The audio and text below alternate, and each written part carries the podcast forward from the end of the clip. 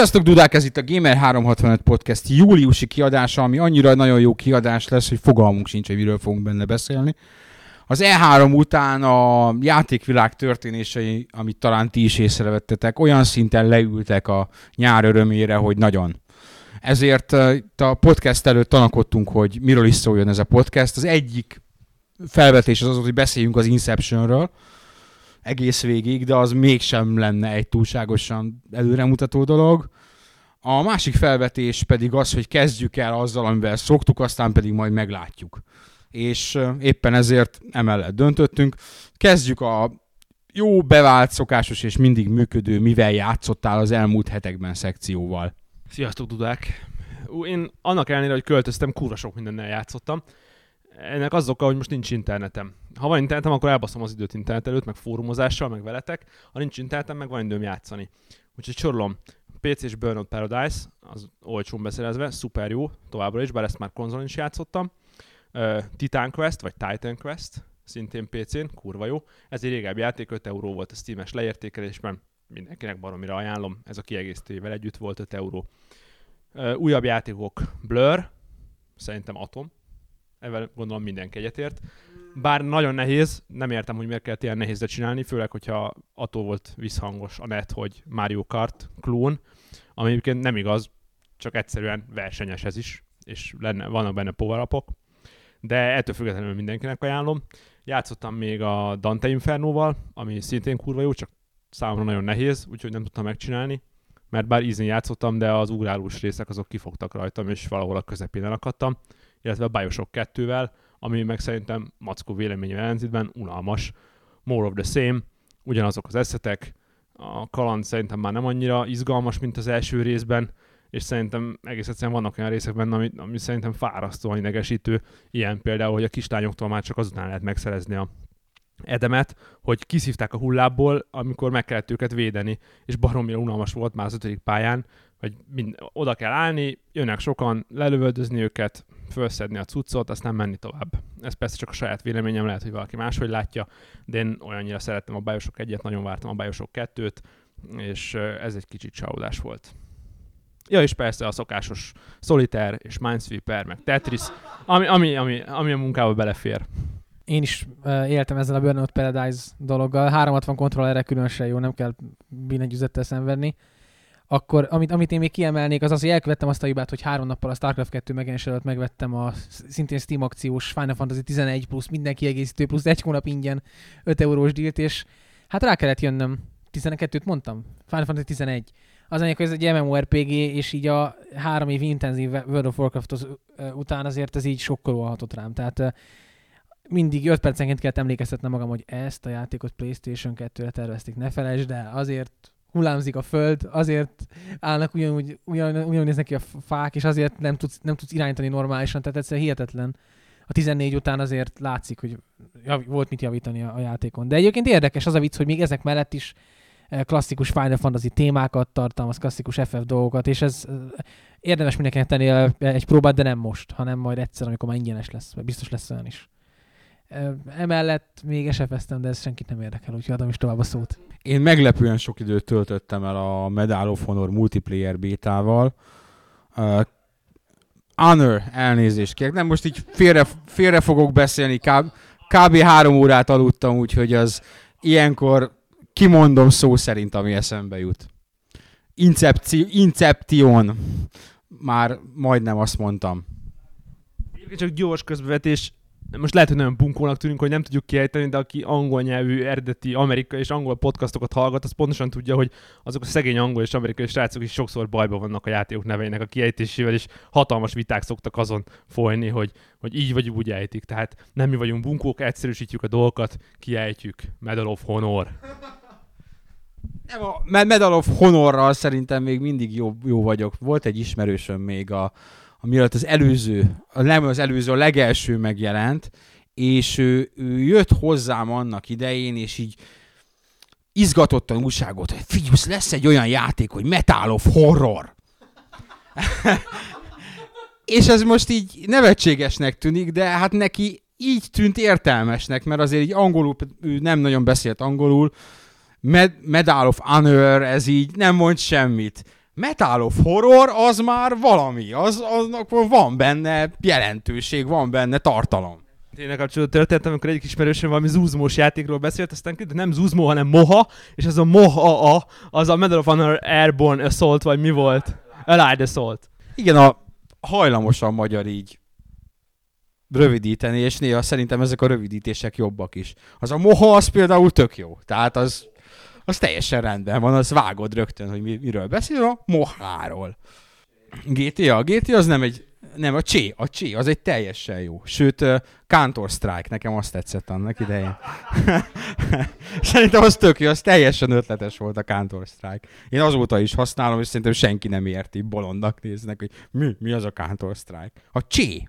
Na, tehát uh, Medal of Honor multiplayer beta, amin a, a végig az bugosságának és a mindenféle bujának, bajának ellenére ez egy teljesen élvezhető. Az a játék, amit én látom, hogy mik a hibái, és vannak neki bőségesen.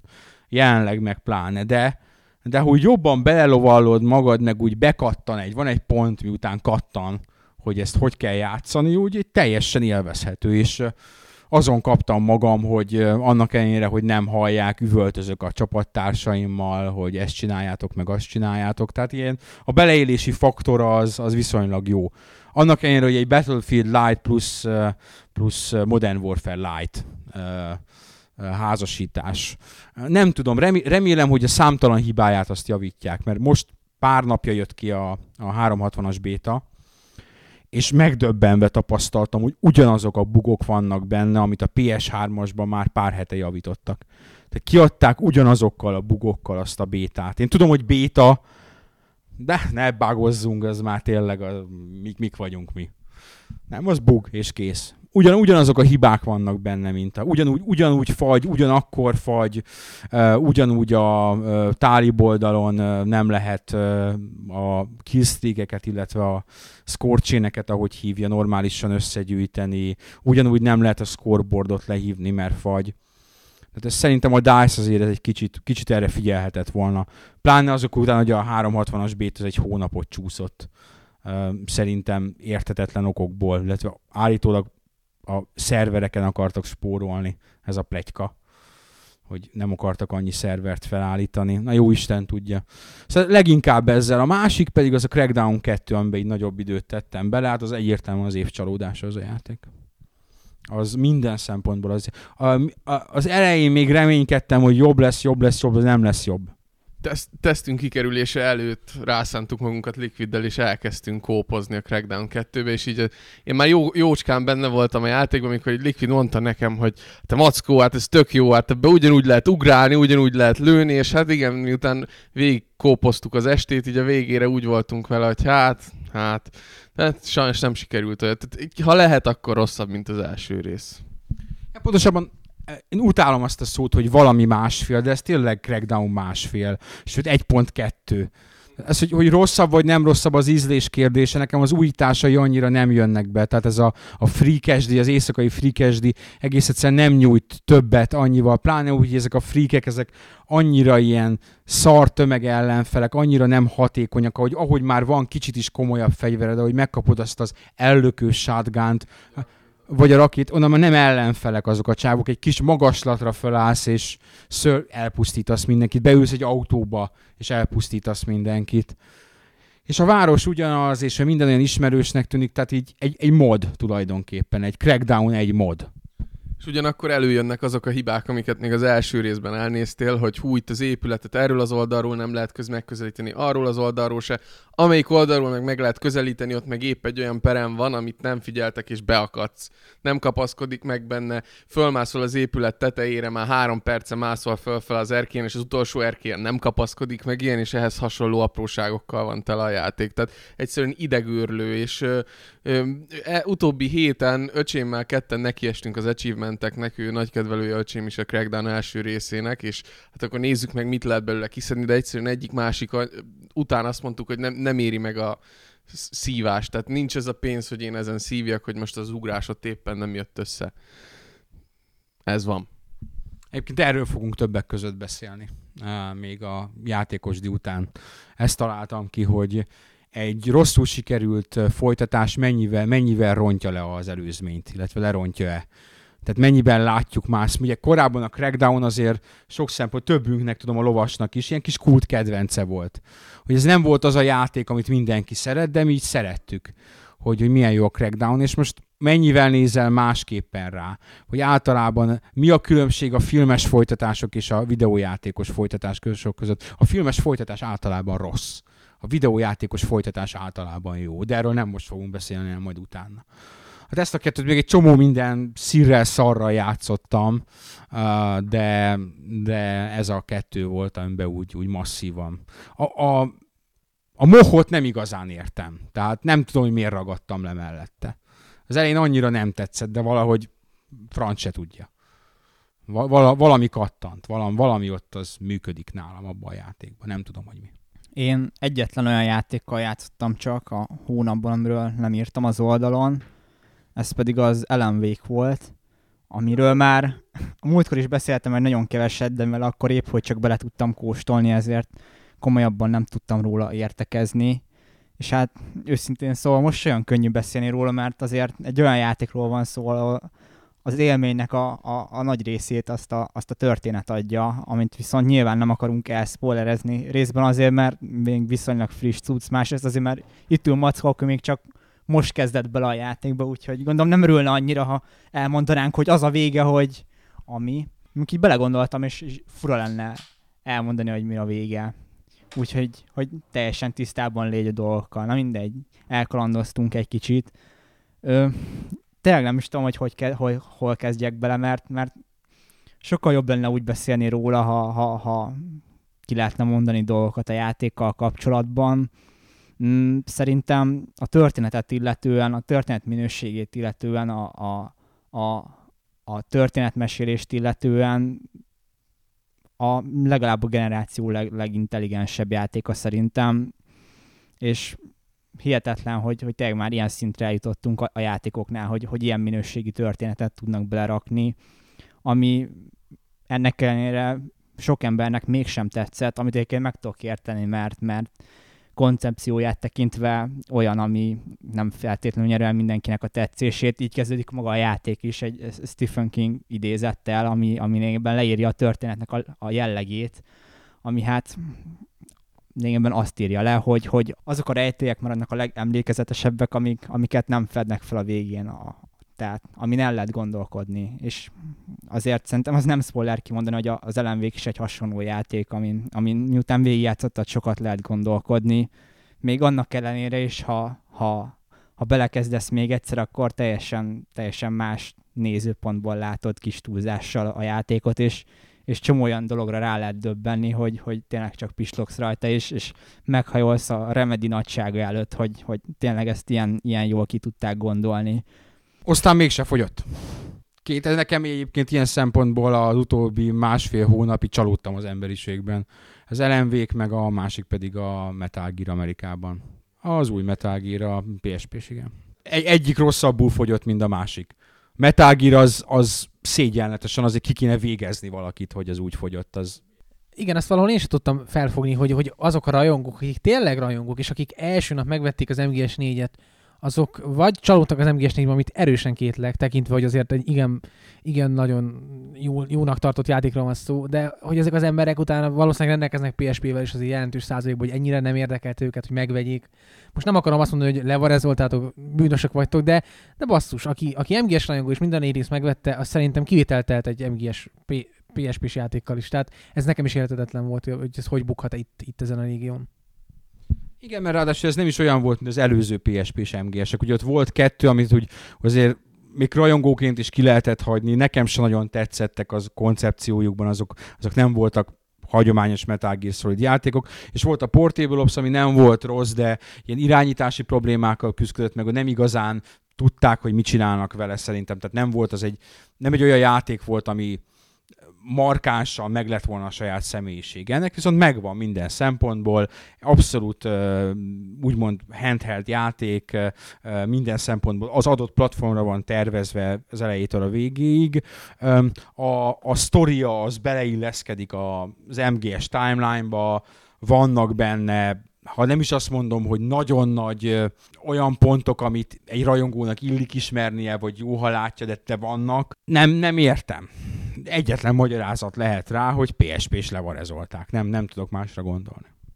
De minden esetre szégyen, szégyen. És az elemvég se fogyott jól, tehát amit sajnálok, de hát az ott, ott azt, azt, azt még leg lehet magyarázni. Tehát a, ezekben az ilyen, ilyen folytatásos időkben egy-egy ilyen eredeti koncepciónak, ami ráadásul nem is FPS, meg nem is ez a hagyományos horrorjáték, meg talán nem is annyira egyértelmű, az nem feltétlenül. És, és a Red Dead Redemption, igen, ami a mondja Oldern, ami tényleg ott az gyakorlatilag letarolta abba a két hónapba a piacot. Ami viszont sajnos én még nem jutottam el odáig, hogy azzal, hogy igazán játszak. Most talán augusztusban lesz rá időm és a előzetes vélemények alapján, meg amit te írtál, meg ti mondhatok róla, abszolút úgy gondolom, hogy megérdemelt a siker, de megdöbbentően nagy a siker. Gondolta volna a fene, hogy a kovbolyos GTA, hogy nagyon egyszerűen fogalmazzak, ennyire beüt közönség szinten. Aztán beütött, de legyen így. Jöhet, jöhet minden ebből a műfajból, úgyhogy hajrá. Én örülnék a legjobban, ha western játékok ismét, ismét jobban jönnének. Utóbbi időben nagyon kevés volt egy picit visszatérve akkor az elemvékre, ami, ami nem a sztorihoz kapcsolódik, tehát le, lehet róla beszélni nyugodtan, ami tényleg szintén nagyon jó benne azok, azok a karakterek maguk, tehát Barry, aki a generáció egyik legjobb, egyik legjobb sidekickje, tehát hihetetlen, tehát ezzel nem spoilerezek, de a, a, a Flaming Eye of Mordoros résznél ott két percig visítottam a röhögéstől, fantasztikus, meg először meglátod ezt a karaktert, igen, te, nem, nem, nem az az ember, akiről azt gondolnád, hogy abban a pillanatban elnyeri a szimpátiádat, de olyan fantasztikus szövegei, meg, meg olyan helyzetei, helyzetekbe keveredik, hogy hihetetlen nagyon megimádtam, és a karakterek mellett maguk a, maguk a hangok, a szinkron hangok is, is nagyon-nagyon minőségiek benne, és, és szerintem maga a gameplay is olyan, hogy, hogy, hogy nem törekszik arra, hogy olyan igazán komoly újításokat hozzon elő a, a játék során, de pont azzal, hogy, hogy mindig kicsit másmilyen szituációkba hajt a játék, gyökeres változtatások nélkül, mégis így, így tud annyira változatos és, és jó maradni, hogy, hogy ne meg hosszú távon se. És én például Nightmare-en élveztem leginkább érdekes mód, mód az akció részét a játéknak, mert olyan jól ki van balanszolva szerintem a nehézség ott, hogy, hogyha tényleg már tökéletesen elsajátítottad, akkor, ott nagyon ki tudod élvezni. Az az a játék egyébként, amit nem szabad ízin játszani. Tehát nem tudom, mi a, mi a legalacsonyabb nehézségi fokozat. A normál, mindegy, tehát, tehát ne, ne, ne, az könnyű. Úgyhogy nem, az egész egyszerűen, te azon kezdte, ezt lehet, hogy nem, nem, tudom, hogy át lehet állítani. Egész egyszerűen ott, ott szuper könnyű. Ne, ne jó, nem szuper könnyű, de könnyű. Nincs az a harcrendszerben az a feszültség, ami, ami meg, megvonja tőled a közelharci támadást, és abból származik egy feszültség, és az normálon, ha nem is azt mondom, hogy kiveszik, de majdnem kiveszik. Hát ott írták jó emberek, hogy már végiglőttem magam. Persze, normálon játszottál. Végiglőtted magad rajta. És ez persze föl lehet róni a játék hibájának, hogy ez normálon ilyen, és ez miért nem easy. Ez aláírom, hogy igen, azt easy fokozatnak kellett volna írni. Kicsit olyan, mint a Halo 3-nak a, a mit tudom én, normál fokozata, ami szintén ilyen botrányosan könnyű.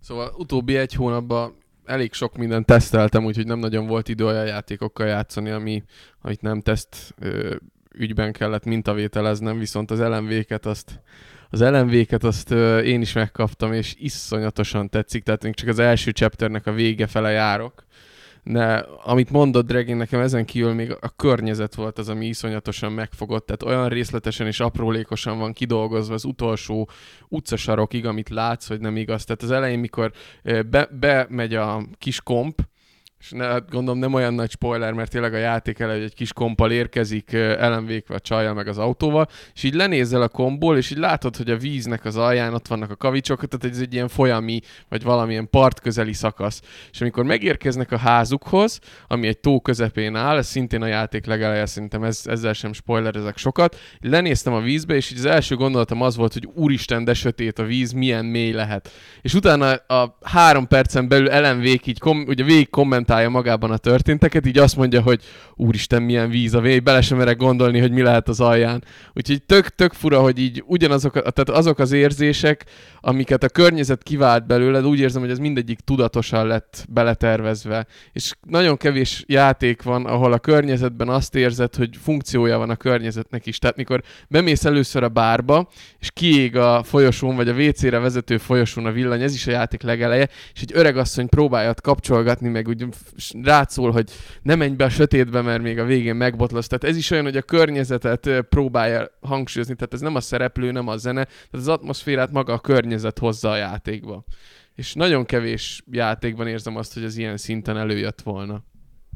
Ami nekem még megdöbbentem a tudatosságán, azok a zenei betétek a chapterök végén. Az olyan, olyan szinten zseniális, tehát, tehát most mondjuk el, hogy mi van a játék végén. Nem, tehát az olyan, hogy ami a kredit szól zene, az amikor leesett az egész számomra, tehát le, ledöbbentem, le, nem, tényleg hihetetlen. Úgy elmondanám szívesen, és sokaknak még biztos nem esne le, de, de te gondolkozzatok el rajta utána mindenki. Uh, játék végén kredic alatt szóló zene soha nem támasztotta hangulatilag és minden szempontból ennyire alá a játék végét, soha, mint, mint az LMV esetében. Amúgy is, amúgy is a, a végén kapsz egy ilyen emocionális uh, le vagy felütést attól függ, hogy hogyan ér a vége, és utána rájön a zene, és tudod, hogy, hogy valami lesz a zenében, hiszen az előző chapteröknél is megszoktad, hogy a, a zene az kiegészíti a, a magát a történést, de ott az a szám, és hogy pont az a szám, és hogy hangulatilag mennyire illik alá, az döbbenetes, és nem csak ebben az esetben, hanem van benne a két uh, Old Gods of Asgard szám, ami egyébként uh, a Poets of the Fall uh, csak más néven. Aki a Poets of the Fall tudja, hogy ez a Remedy-vel egy, régóta már az lmv vagy a két Max Payne-nél is együttműködő, illetve a második Max Payne konkrétan dalt kölcsönző zenekar. Nem fogom elspoilerezni, az egyik ugye az a színpad, ami van benne, a másik pedig konkrétan a storyban. Konkrétan a storyban egy szám, egy zene szám komoly, komoly szerepet kap, és érdemes volt megvenni a gyűjtői kiadást, mert járt hozzá a soundtrack CD. Túl komplikáltak szerintem ezt 6 pontos játék, faszkálítotják zeneszámokról, írtják, hogy melodizálni, meg mély a víz, basszus, 6 pont kész. Szóval én tényleg azon gondolkoztam már egyébként már, tehát annyira helyén van az egész, hogy én azon gondolkoztam, hogy a szemléknek az alapötlete a számból indult ki, és az alapján találtak ki az egész játékot, de ez persze túlzás lenne. És ha már az audio részlegnél maradtunk, ami még nagyon tetszett, az a, azoknak a tékeneknek a, a random beszólásai a támadásoknál, az, azok a hangok, hátborzongató hangok, a torzításokkal, azok baromi jók szerintem, imádom őket mindenki ki mondta magából, amit ki akart mondani magából? Közben egyébként így megosztva, ha már hangulatról van szó, felfokozott a várakozás. Az Oldern egy StarCraft 2 Collector's edition ami 10 kiló legalább ölel magához, simogatja, és azt várja, hogy mikor mehet már haza, és dobhatja fel az egészet a gépére. És ezzel le is lőttük, hogy a StarCraft 2 megjelenésén se előtt pár órával vagyunk innen az éjféli premierre megyünk. Hó, végre! Ugyanakkor az, és erről is beszéljünk szerintem, hogy tegnap azért Starcraft szinten ért egy ilyen kisebb csalódás minket. Uh, Olden azt mondja, hogy sok, hát azért nekem nem volt sok, de kisebb csalódás, hogy a, a magyar normál kiadás nagyon nem úgy néz ki, mint a, mint a külföldi. Hát igen, konkrétan a Blizzard játékoknál megszokhattuk, hogy az összes játékuk a World of Warcraft óta az úgy néz ki, hogy van egy ilyen hatalmas ilyen kemény papírból készült tok, amiben belül még van egy DVD tok. Na most a kemény mobilostok az úgy néz ki, hogy ilyen kihajtható, lakkozott, ilyen jó kinéző, megadja a hangulatot gyakorlatilag, és tényleg ebben minden egyes Blizzard játék jobb volt, meg szebb volt a polcadon is. És a magyar kiadás az konkrétan, és szerintem ez százszerzékig így is van, egyszerűen csak ki van véve a belső DVD-tok, és azt kapjuk. Ami egy tok, egy guest pass, meg, vagy két guest pass, három guest pass, meg egy 20 oldalas kézikönyv, és a játék. És az így igencsak puritán, főleg azért, mert megemelt ára is van, de hát nézegettem a különböző véleményeket különböző fórumokon, és úgy látom, hogy az emberek egyre inkább így meg, meg meggyőzték magukat az elmúlt pár napban, hogy hát igen, ez van, de valószínűleg inkább csak a CD-két vesszük meg. Fogjuk így fel, hogy csak a CD kulcsot vesszük meg, aztán, mert igazából itt ugye a játék számít. Tehát ez, ez a, ha van olyan játék, ahol, ahol, de az akkor is, akkor is szomorú, szomorú, és nem akarok senkit hibáztatni, meg senkit nem akarok én szurkálni, mert nem én döntöm ezeket a dolgokat el, nem is mi döntjük el, de mégis azért két évvel ezelőtt még belefért abba a 10.990 fontos árba ez a keménytok. Meg még három éves belefért. Nem tudom, hogy most 15-ben nem férne bele, vagy 14-ben. Úgyhogy ez mindenképpen sokkoló volt. Igen, egyébként az árazása is azért elég érdekes. Tehát PC-s játék, most nem tudom, hogy előrendelésben mennyi volt, és most mennyi. Hamarosan megtudom, mert megyek megvenni. 14, 15, vagy valami ilyesmi? Inkább 15, mint 14. Tehát így, mint előrendelésben 14 ér láttam volna, ami tekintve, hogy PC-s játékot már elég ritkán látsz 10 fölött. Jellemzően inkább kevesebb. Tehát ilyen 8-9 ezer forintos új PC-s játékárak vannak. Azért 14-14 ez a konzoljátékár, sőt már az sem nagyon. Az egy elég kemény. Jó, StarCraft 2, persze, ha nem csak, hogy rajongó vagy, én nem vagyok rajongó, de hát sok időt töltöttem az elsővel, és de azért ez furcsa. Hát, lehet, hogy az Activision miatt van egyébként, tehát sőt, én szinte biztos vagyok benne, hogy miattuk van. A Diablo 2 óta minden, sztár, minden, minden Blizzard játék 60 dollár, 60 euró áron kerül forgalomba, úgyhogy ez is, ez is pont annyi, csak hogy nálunk miért lett még egy kicsivel is több, az egy nagyon jó kérdés. És erre valószínűleg soha nem fogunk választ kapni. Jó, mindegy, tehát megszoksz, vagy megszoksz. Ebben az esetben a, a megszoksz. Át is kötjük egy másik témára, ugy, ugyanezzel. Bár volt egy-két játék bejelentés, de azt szerintem annyira kitárgyaltátok pont tegnap vagy tegnap előtt, hogy mi már annyira nem beszélünk, különösen, hogy Olden vadász területe szinte kizárólag a Street Fighter versus Tekken, illetve a Tekken versus Street Fighter. Már csak azért sem beszélünk róluk annyit, mert jól láttam, vagy ilyen hajnalban, amikor olvastam, hogy 2012-13, vagy valami ilyesmi. Hát az még odébb van, addigra vége lesz a világnak. Lehet, hogy most elkezdenek, tudják, hogy 2012-ben vége a világnak, és elkezdenek be, bejelenteni játékokat. Így most ősszel megjelenik a Gran Turismo 5, és kiállnak a polifonisok, hogy Gran Turismo 6 2013. január 1 -e. és röhögnek egy nagyot. És jön a Killzone versus Halo.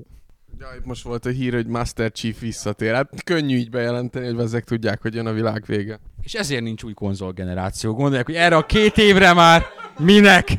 Micsoda, ezért adták ki ezeket az új mozgásérzékelős dolgokat. Akkor lehet, hogy a vízzel hajtott autók is ezért nem terjedtek most már, mert most már az olaj jó lesz arra két évre. Igen, de erről majd a következő podcastben gyártunk összeesküvés elméleteket.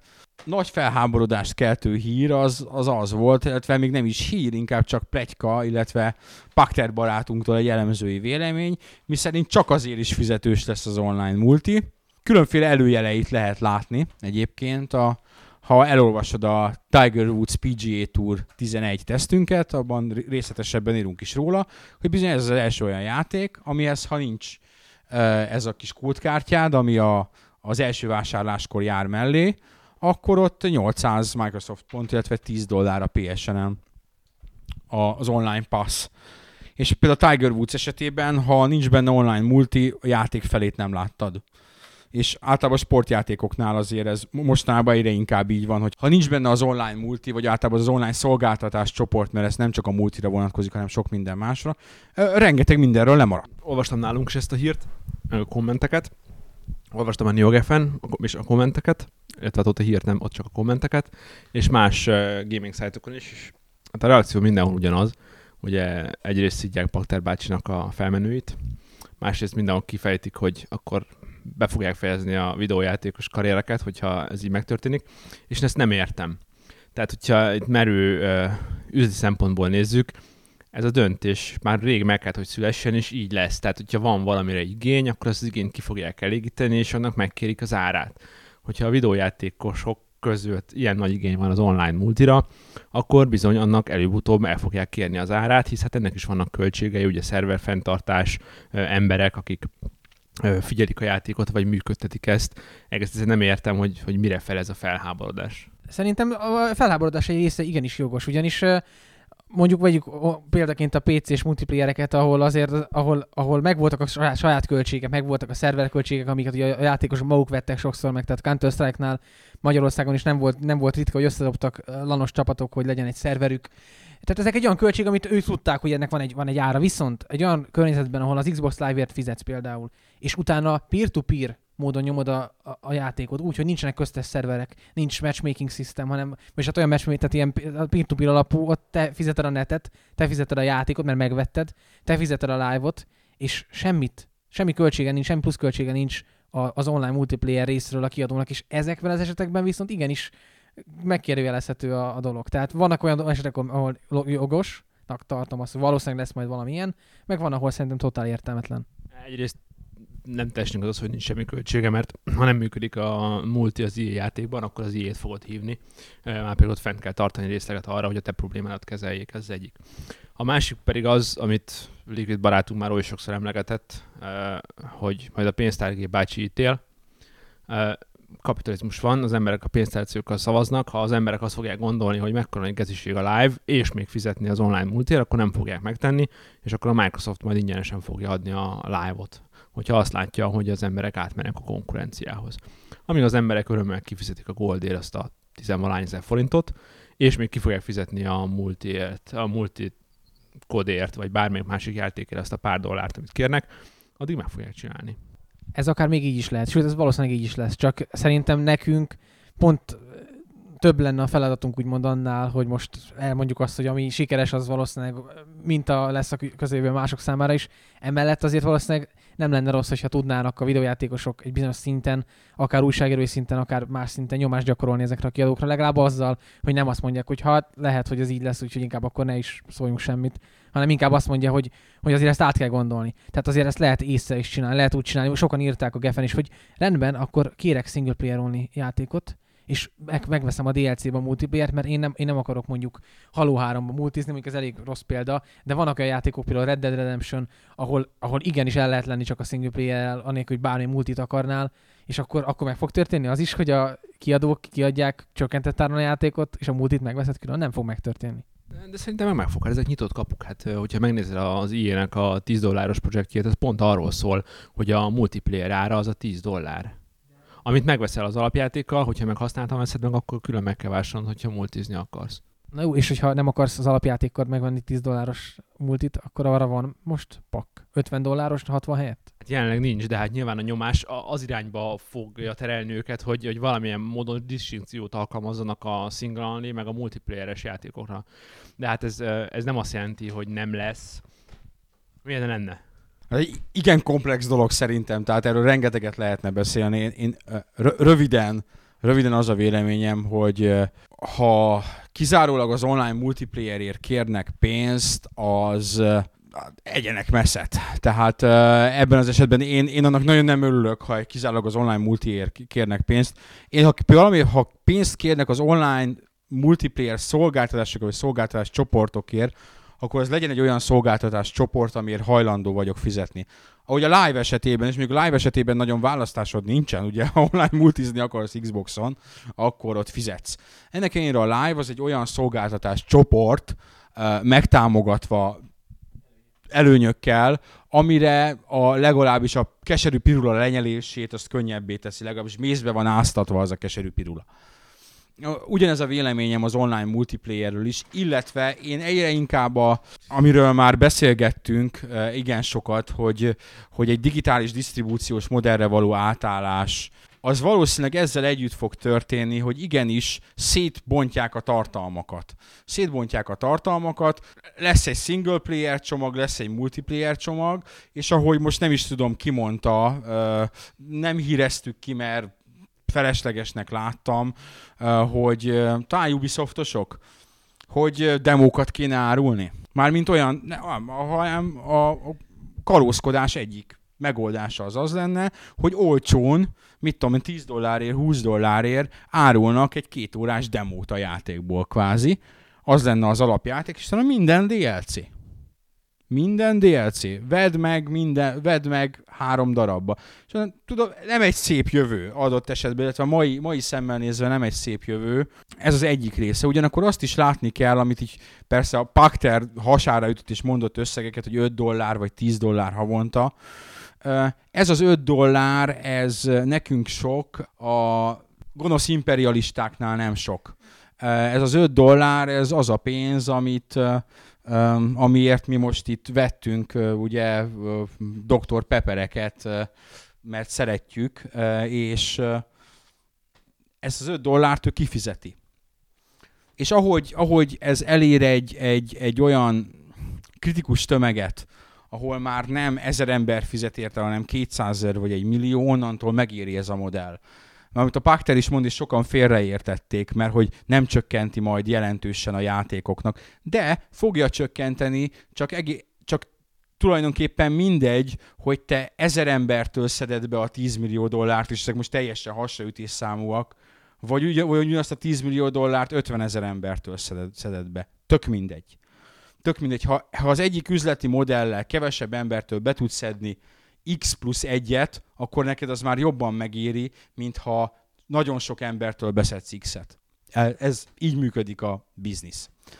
És természetesen nem kell vele egyet. Ennek egy nagyon extrém példája, és nem is biztos, hogy a témába vág, de fél perc alatt el lehet mondani, hogy japán uh, anime kiadók jöttek rá ugyanerre, és ők az anime árakat azokat úgy szabták meg, hogy ilyen olyan 13-14 ezer forintért veszel négy részt. És arra, arra jöttek rá, hogy nem csökken annyival a rajongók száma, akik megveszik a DVD-t, mint hogyha mondjuk 5000 forint per négy rész csomagba kezdenik áron, és így jöttek olyan irányos árak, hogy kb. egy magyarországi ember egy havi fizetését ráköltve se tudja megvenni az adott kedvenc sorozatát. És mindez csak azért, mert a rajongók megveszik mindenképp. Nyilvánvalóan nem mindenki fogja alkalmazni ezt a modellt. Tehát a kis a cuccait neten áruló lengyel fejlesztő nem fog online külön pénzt kérni, ezt majd az EA fogja az akármiért, meg az Activision fogja a Modern Warfare-ért. Most jelenleg a hivatalos az az, hogy nem fognak, és, és nem azt mondjuk, hogy fognak, és ne pereljetek be minket. nem, áll, nem állítunk semmi ilyesmit, drága Activision. De, de ők fognak, és, és látni kell, ha most fölmész Modern Warfare-t játszani, ö, ott embertömegek vannak. Hát ezt a játékot rengetegen játszák. És, és azok közül persze majd lesznek, akik úgy döntenek, hogy nem, de aki, a kicsi Johnny, aki most 728. szintű már a Modern Warfare 2-ben, és tovább akarja folytatni azt a játékot, akár a folytatásban, akár valamiben, hát majd pök egyet, és ö, egy grammal kevesebb füvet vesz már, bocsánat. Nem gondoljátok egyébként azt, most ez kicsit lehet, hogy álszent lesz, de nem baj. Nem gondoljátok egyébként azt, hogy az egész iparág most így próbál mindenbe belekapni, ami, ami eladhatónak tűnik, csak azért, hogy mérsékel azokat a hatalmas költségeket, amik egy ilyen játék kiadásával járnak, vagy fejlesztésével? Nincs, nincs, itt, nincs itt a Vega, ugye Ve- Vega úr, aki, aki a konkrétan játékfejlesztésben dolgozik, nem takarítói szinten, hanem, hanem magas szinten, és hát tőle szoktuk hallani, hogy bizony eh, játékok bekerülési költsége, ezek iszonyatosak. És hogy eh, ez a DLC-zés, meg ezezés, azozás, ez nem valamiféle újonnan feltámadt vadkapitalista szellem, hanem egész egyszerűen ö, kétségbe esetten próbálnak kockázatot csökkenteni ezzel, ugyanis a nagyon sokszorosára megnőtt játékköltségeknél akkora a kockázat egy-egy projektnél is, ő talán még a saját projektjüket is fölhozná példának, a, nem a jelenlegi dolgait, hanem egy korábbi uh, multiplatform fejlesztésüket, amiből hiába ment el viszonylag sok, egész egyszerűen ö, még többnek kellett, olyan iszonyatos számokat kellett volna produkálni annak a játéknak, ami ö, ha nem is lehetetlen, de hát roppant valószínűtlen.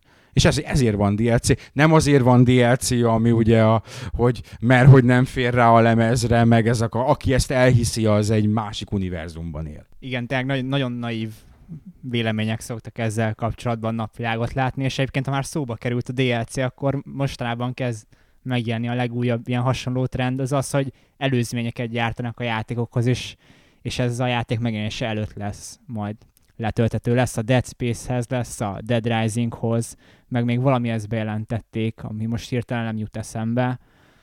És visszatérve az eredeti témához, én is úgy gondolom, hogy, hogy ez csak a most és a jelenlegi körülmények között tűnik ilyen nagyon-nagyon irreális, meg gonosz, meg rossz dolognak ez a, ez a fizetős multi dolog, de amint áttér a, a játékipar arra, hogy, hogy, hogy tényleg teljes digitális disztribúció lesz, ami persze nem tudjuk, hogy mikor lesz, lehet, hogy a következő generációban lehet csak utána ez, ez erről most csak tippelgetni lehet.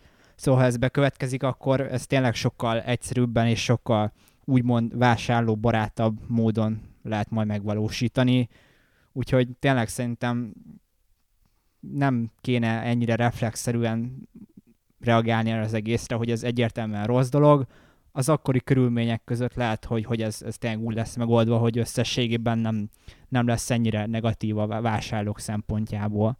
De hát ugye a végszó mindig, Zoli már mondta, pénztárgép bácsi szav majd dönt. Tehát ha ez nem működik, akkor nem, akkor nem működik, akkor az emberek nem fogják megvenni, akkor a soros EA Sports játékból harmad annyi fogy, és nem fognak az emberek multiplayer hozzáférést vásárolni, és akkor a következő a FIFA 13 már ismét integrált multival és bocsánat plusz két szolgáltatással fog megjelenni.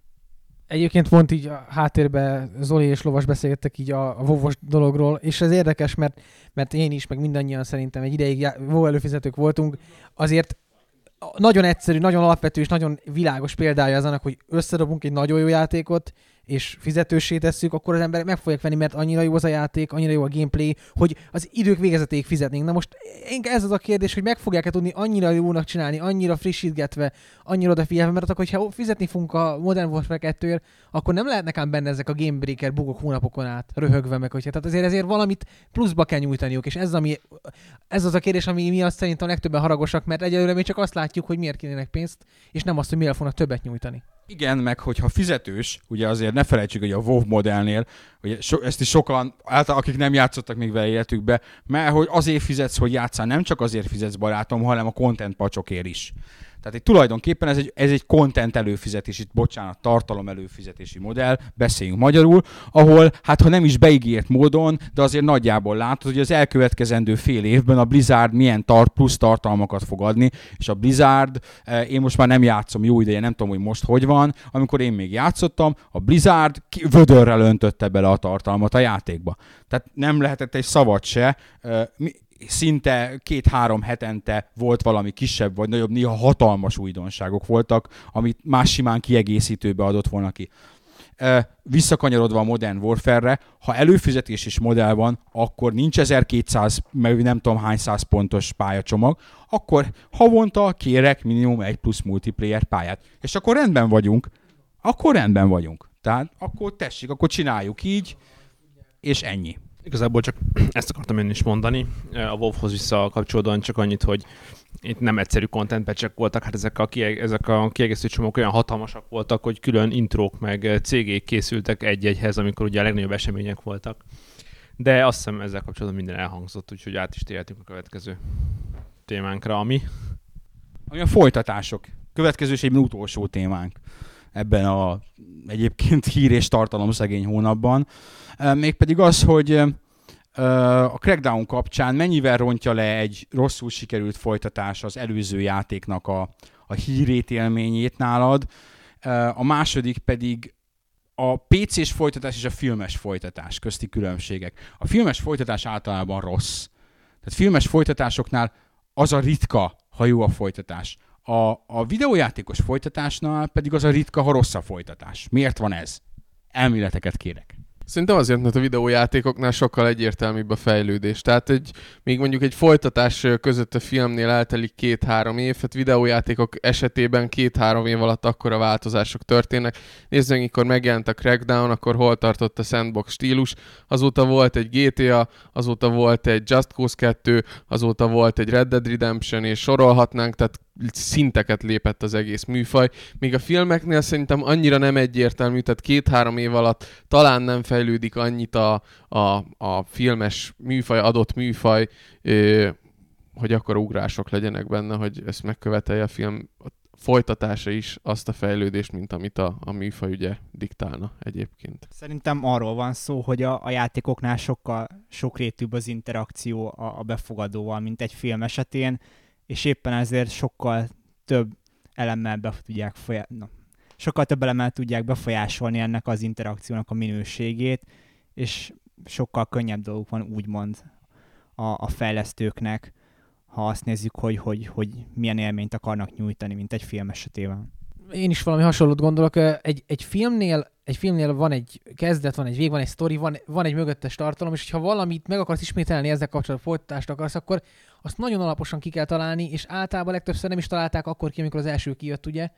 És és ott nem elég ugyanazt nyújtani még egyszer, vagy egy kicsit jobban, mert akkor már nincs meg az az ütés, nincs meg az a, nagyon sokan a Matrix 2-t is ezért, ezért húzták le, mert ugye nem olyan első előre, mint mondjuk a Matrix 1 volt, egy videójátéknál viszont, mivel játszunk, ezért, hogyha megcsinálnak egy nagyon jó játékmenetet, és utána egy más sztorival ugyanezt a játékmenetet csiszolják, akkor mindenki boldog, hiszen, hiszen örülünk, hogy jó játszunk, és ugyanazt még egyszer jobban megkapjuk. Tehát ez szerintem fundamentális különbség a film meg a játékok között, hogy az ember örül, hogyha egy jól működő dolgot még jobban lát. Viszont a filmnél meg elvár, hogy most ugyanezt látom tőle, ugyanezt kapom, az ott egy kicsit necces. Hát filmekben, meg játékokban is van olyan, hogy az első rész az jó, a másik rossz olyan is van mind a kettőben, hogy az első rész rossz, a másik jó, meg olyan is, hogy mind a kettő szar. vagy, hogy mind, vagy hogy mind a kettő jó.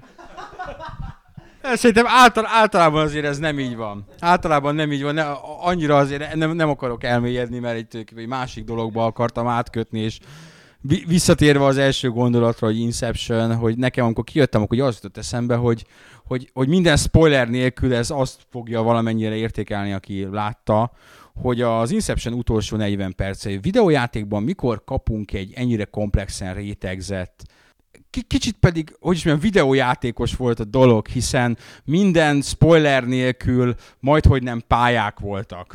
És, és éppen ezért az jutott eszembe, hogy oké, okay, ezt talán videójátékban is lehetne reprodukálni, de mikor jutunk el arra a szintre, amikor egy sztorit így, ilyen módon, ilyen, ilyen rétegzetten lehet elővezetni, mert a, nekem a videójáték történetmeséléssel még mindig az a bajom, hogy nagyon-nagyon-nagyon-nagyon ritkán jutunk el oda, hogy az egy jó történetmesélés. Egy nagyon kevés példát lehet mondani arra, még az elmúlt évekből is.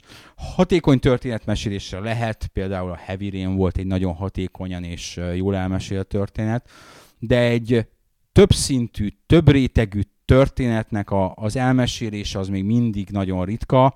Volt rá példa, én ugyan nem játszottam vele, de hajlamos vagyok hinni Dragnek, tehát ez a Limbo volt, illetve tavaly a Braid, ami mellé úgy álltál föl, hogy oké, okay, ez egy több szinten interpretálható, értelmezhető interaktív történetet láttam. Vagy játszottam. Akkor itt ez egy nagy kérdés, amire senki nem tudja a választ ezek szerint. A, kér, a, kérdés, a kérdés az az, hogy, hogy le van, tehát a, a két médium között van egy hatalmas nagy különbség. Nem, nem, nem feltétlenül csak az, nem az interakció foka, hanem az, hogy, hogy a videójátékban miért nincs hat, ennyire hatékony történetmesélés. Én már vagy 25 vagy 20 éve legalábbis biztos, vagy 25 éve játszom videójátékokkal, és tényleg nincs. Úgyhogy csak egyetlen dolgot tudok gondolni, hogy nem is lehet. De, de komolyan, tehát nem viccből, tehát nyilvánvalóan nálam sokkal okosabb emberek foglalkoznak ezzel már az elmúlt 30 éven folyamatosan, és hogyha ezt nem sikerült megoldani, akkor valószínűleg az a legfőbb magyarázata annak, hogy, hogy nem lehet megcsinálni. Tehát egész egyszerűen a, a műfaj korlátai, az interakció, az audiovizuális jellegnek ez a közvetettsége, az irányítás egész egyszerűen nem teszi lehetővé azt, hogy a, a történet teljes hosszában az elejétől egy végző, a végéig egy több rétegű, különleges, mély történetet előadjunk. Ez a, ez a médium, ez, ez megállít. Megáll ezeknél a, a általában sablonos, felszínes, egy-két játék esetében ezt azért egy kicsit meghaladó történetmesélésnél. Hát ezt így kell szeretni, vagy nem szeretni. Illetőleg még az talán, hogy minél fontosabb egy játékban a sztori, annál inkább visszaszorulnak a gameplay elemek. És egy játékban a gameplay az, amiért játszol, nem pedig a storyért általában. És éppen ezért a legjobb sztori vannak az játékok valamiért, mint például most idén a Heavy Rain, az ellenvég, meg mondjuk a MGS-t is mondhatjuk még pár évről korábban, azért, azért azok a játékok ott volt egy váltás, hogy itt most játék van, itt most sztori van, és ezt így összefűzni nyilván ez nem, mint hogyha egy liter vizem lenne, és próbálnám öntögetni a két üvegbe. Nem fogunk tudni a egy literes üveget oda tenni, úgy, hogy még legyen egy fél literes is. Tehát egyszerűen valami, valamit a játékosnak el kell dönteni, most mit szeret ebbe a játékba. Hogyha a játékba a játékot szereti, a mozgást, a irányítást, akkor nem fogja tudni annyira meg, megütni a sztori. Mert egy filmben mi, a, mi van? Hát a látvány van, meg a sztori van. Egy játékban sokkal több minden van. Ezen kívül is. Na, ezzel vitatkozni, ott van például a Braid. Nem tudom, hogy azzal Drag, Drag biztos játszott vele, ott biztos, biztos, biztos, biztos. Végigjátszott? Ki az, aki végigjátszotta? Aki végigjátszotta. Ezt tudja, hogy ott, ott a gameplaybe volt annyira integrálva, ott nem volt külön történet. A gameplaybe volt annyira integrálva, végig kellett játszani, mint ez egy könyvet is illik végigolvasni, végig kellett játszani, és a végén kapott egy teljesen önálló saját értelmezést, amire azt mondtad, hogy húha. Úgyhogy itt szerintem megoldható, csak egész egyszerűen a mainstream játékgyártásban még nincsen meg az a, a merészség, vagy az a, az a szándék, hogy ezt a Braidre is, és a Braid ezt bizonyítja, és én nagyon sok emberrel beszéltem, akik játszottak, és végig is játszottak, és azt mondták, hogy ja igen, megoldottuk a feladatokat, aztán a végén nem mondom, mi történt, ja, jó volt. És közben pedig nem arról szól. Én értem, hogy miről beszélsz, és érzem is valahol, de, de nem feltétlenül válasz szerintem ez a kérdésedre. Tehát ilyen emocionális töltet több játékban van, hogyha már az ilyen apróbb játékoknál járunk. Ott van a, a World of Go, ami ugye hát mindenki tudja, hogy egy ilyen kis fizikára épülő kis építgetős játék, ahol ezeket a kis buborékokat kell a pálya egyik végéből a másikba átvezetni. És ennek is olyan a vége, hogy ahogy haladsz előre, egyre inkább telítődik érzelemmel, vagy érzelmekkel, és a végén, amikor amikor megtörténik az a kiemelkedés, szintén nem akarom lespoilerezni, akkor úgy állsz fel a gép elől, hogy hú, azt a rohadt élet. De nem mondanám azt, hogy ez, ez egy mély rétegzett történet buborékokat vezetsz a pálya egyik végéből a másikba. Tehát ez nem, nem összehasonlítható azzal a, azzal, a, azzal a hatással, vagy azzal a, a telítettséggel, ami, ami a nagyon jó filmek végén van. Hát, hogyha emlékeztek például, ami a legelső az eszembe jutott, ott van a Big Fish, amiről már beszéltünk párszor. Tehát ugye az általában az a film az apáknak meg a fiának a kapcsolatáról szól. Aki annak a, a filmnek a végén nem sír, annak problémája van az apa, apa-fiú kapcsolatában. De hát ez játéktől az nyilván nem ugyanaz. Vagy nem férfi. Tehát, tehát az mint B lehetőség. E, igen, e, igen, így, így van. Nem, én, én az a baj, hogy én, én ezt várom. Tehát nekem, én nagyon szeretem a filmeket, és nagyon szeretem a videójátékokat, és, és egyre inkább, ahogy egyre idősebb leszek, azon kapom magam, hogy, hogy ebből a, az videójátékból, mint médiumból, amit én nagyon kedvelek, ez, ez hiányzik. Ez hiányzik, és még a, a jó játékoknak, és ez típus például az Uncharted 2. Kaptam egy privát mailt, nem mondom, egy, ez egyik userünktől már nem is emlékszem a nevére, bocsánat, ki azt kérdezte tőlem, hogy nem tud angolul, és hogy mennyire fogja ezt befolyásolni az Uncharted 2 élményt. Azt mondtam, hogy semennyire öregem. Semennyire, jó, valamennyire, mert a maga dialógus szinten nagyon humoros, meg minden. Tehát a sztoria, érted, az a... Én el is felejtettem, valami gonosz tábornok, valami, valami ereki után mennek, és semmi. Nem, nem, nem, szerintem ezzel... Nem, nem, nem, ez, ezzel szerintem ezzel a, ez egy konszenzus. Az Uncharted 2 nem a, az alapsztoriában. Nagyon jó karakterek vannak benne, nagyon jó dialógusok vannak benne, nagyon jó van előadva, minden szempontból szenzációs, de nem az alapsztoria jó benne. Az alapsztoria nagyon egyszerű. És, és ebben várnék én többet folyamatosan. Akkor megint felmerül a kérdésként az, hogy, hogy mit tekintesz jó sztorinak. Nézzük ezeknek a dialógusoknak az állandó visszatérő vendégét, a Bioshockot. Ugye a Bioshock mindig úgy kerül elő, mint a jó történetmesélés egyik iskola példája. Valóban tök jó benne a történet. De hogyha megnézed objektíven mondjuk egy nem játékos szemével, mész, lősz, aztán a végén előved a főgonoszt. Tehát erről szól. Az egy dolog, hogy, hogy van ennek a játéknak hatása, de én például akkor éreztem át igazán ennek a játéknak a hatását, amikor fogtam magam, és elolvastam az Anirennek az Atlas sagját, aminek ugye az alapját képezi az egész történet. Jó, ezt mondjuk kevesen fogják megtenni, mert magyarul nem jelent meg. De ennélkül a könyv nélkül igazából csak az lett volna, hogy a sokadik FPS, amiben le kell lőni a főgonoszt, és egy ilyen furcsa helyen történik, mint a, mint a Rapture. De ahhoz, hogy igazán megértse az ember, ahhoz el kell olvasni ezt a könyvet szerintem veszélyes vizekre vezünk azzal, amikor, amikor úgy állunk hozzá, hogy így lecsupaszítjuk, és azt mondjuk, hogy meg kell a főgonoszt egy helyen, mert valóban, és a bajosokban, hogyha például nem hallgatod meg az audio fájlokat, akkor, akkor sokkal kevésbé jut például egy hely. Ott emlékszem, például voltak a, a, a kórház vagy sebészet, és ott, hogyha bemegyek, és nem olvasom el azokat a logókat, akkor tudom, hogy most mi ez a sebészet. Tehát ez a plusz tartalom. Viszont ha nagyon le akarjuk butítani, akkor mondjuk ott egy Donnie Darko, arra is azt mondani, hogy szenved egy gyerek, aztán tehát így hozzá, és tudok embereket, akiknek ez volt a filmnek a jelentősége. Tehát, tehát szerintem ezt nem lehet így, így, így, tehát mindenki, amit bele akar látni, bele akar mélyedni, a belemélyedés fokától függ, hogy mennyit kap vissza. A játéktól még mindig kevesebbet kap vissza, mint egy filmtől a belemélyed, ez, ez így van. De, de le lehet szerűsíteni, le lehet sajnos egy filmet is, tehát Nem lehet, hogy arról van szó, hogy egy, egy játék egy filmhez képest még mindig túlságosan elvont ahhoz, hogy, hogy nem tudunk kellően azonosulni a történettel, a karakterekkel. És ezért nem érezzük, nem érzünk annyira komoly érzelmi töltetet bennük, mint a filmekben. Tavaly a Comic Conon, ami ugye most zárult az idei, eh, volt egy panel, ahol a, minden évben van egy paneluk, az a címe, hogy Visionaries. Tavaly a James Cameron és a Peter Jackson volt ennek a vendége, ennek a panelnek, és eh, hát ott Peter Jackson kitért a videójátékokra, ő azt mondta, hogy látja, hogy az ő fia úgy várja a videójáték megjelenéseket, ahogy ő annak idején a filmeket. És azt mondta, hogy éppen ezért az ő tinédzser fia, hát ö, bekapcsolódott a játékba, mint eh, egyfajta közös programba, és hát ő is eh, játszik videójátékokkal most már, és azt mondta, hogy most kezdenek valamit kapizsgálni abból, hogy, egy, eh, hogy a történetmesélés hogy működik. És én azért mo- mondtam ezt, hogy hogy talán most ennek az evolúciója beindul, ha nem is jövőre, ha nem is két év múlva, de ahogy azért a filmeknek is jó pár évtized kellett ahhoz, hogy eljussanak a történetmesélésnek arra a fokára, ahol vannak, talán a videójáték is eljut arra a fokra, ahova nem tudom, elvárás szintjén el kéne jutnia, mert, mert valóban, amikor három pixelből át valami, akkor lehet, hogy, hogy mi tudtunk vele azonosulni, de az emberek többsége, tömegek azóta tudnak azonosulni, amivel kvázi így realisztikusabban néz ki. Tehát elkezdtek úgy kinézni, mint ahogy a való világ, ha nem is reális a grafika, de hasonlít rá.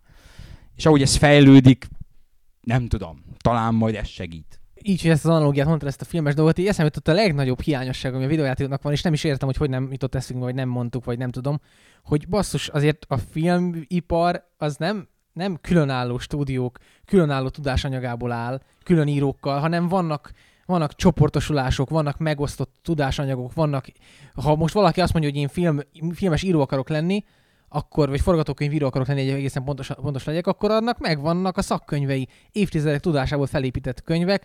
Nem tudom, hogyha én most azt mondanám, hogy videójáték forgatókönyvíró akarnék lenni, akkor mit adnak, ki adnak kezembe és mit. Lehet, hogy nem a megfelelő dolgokat.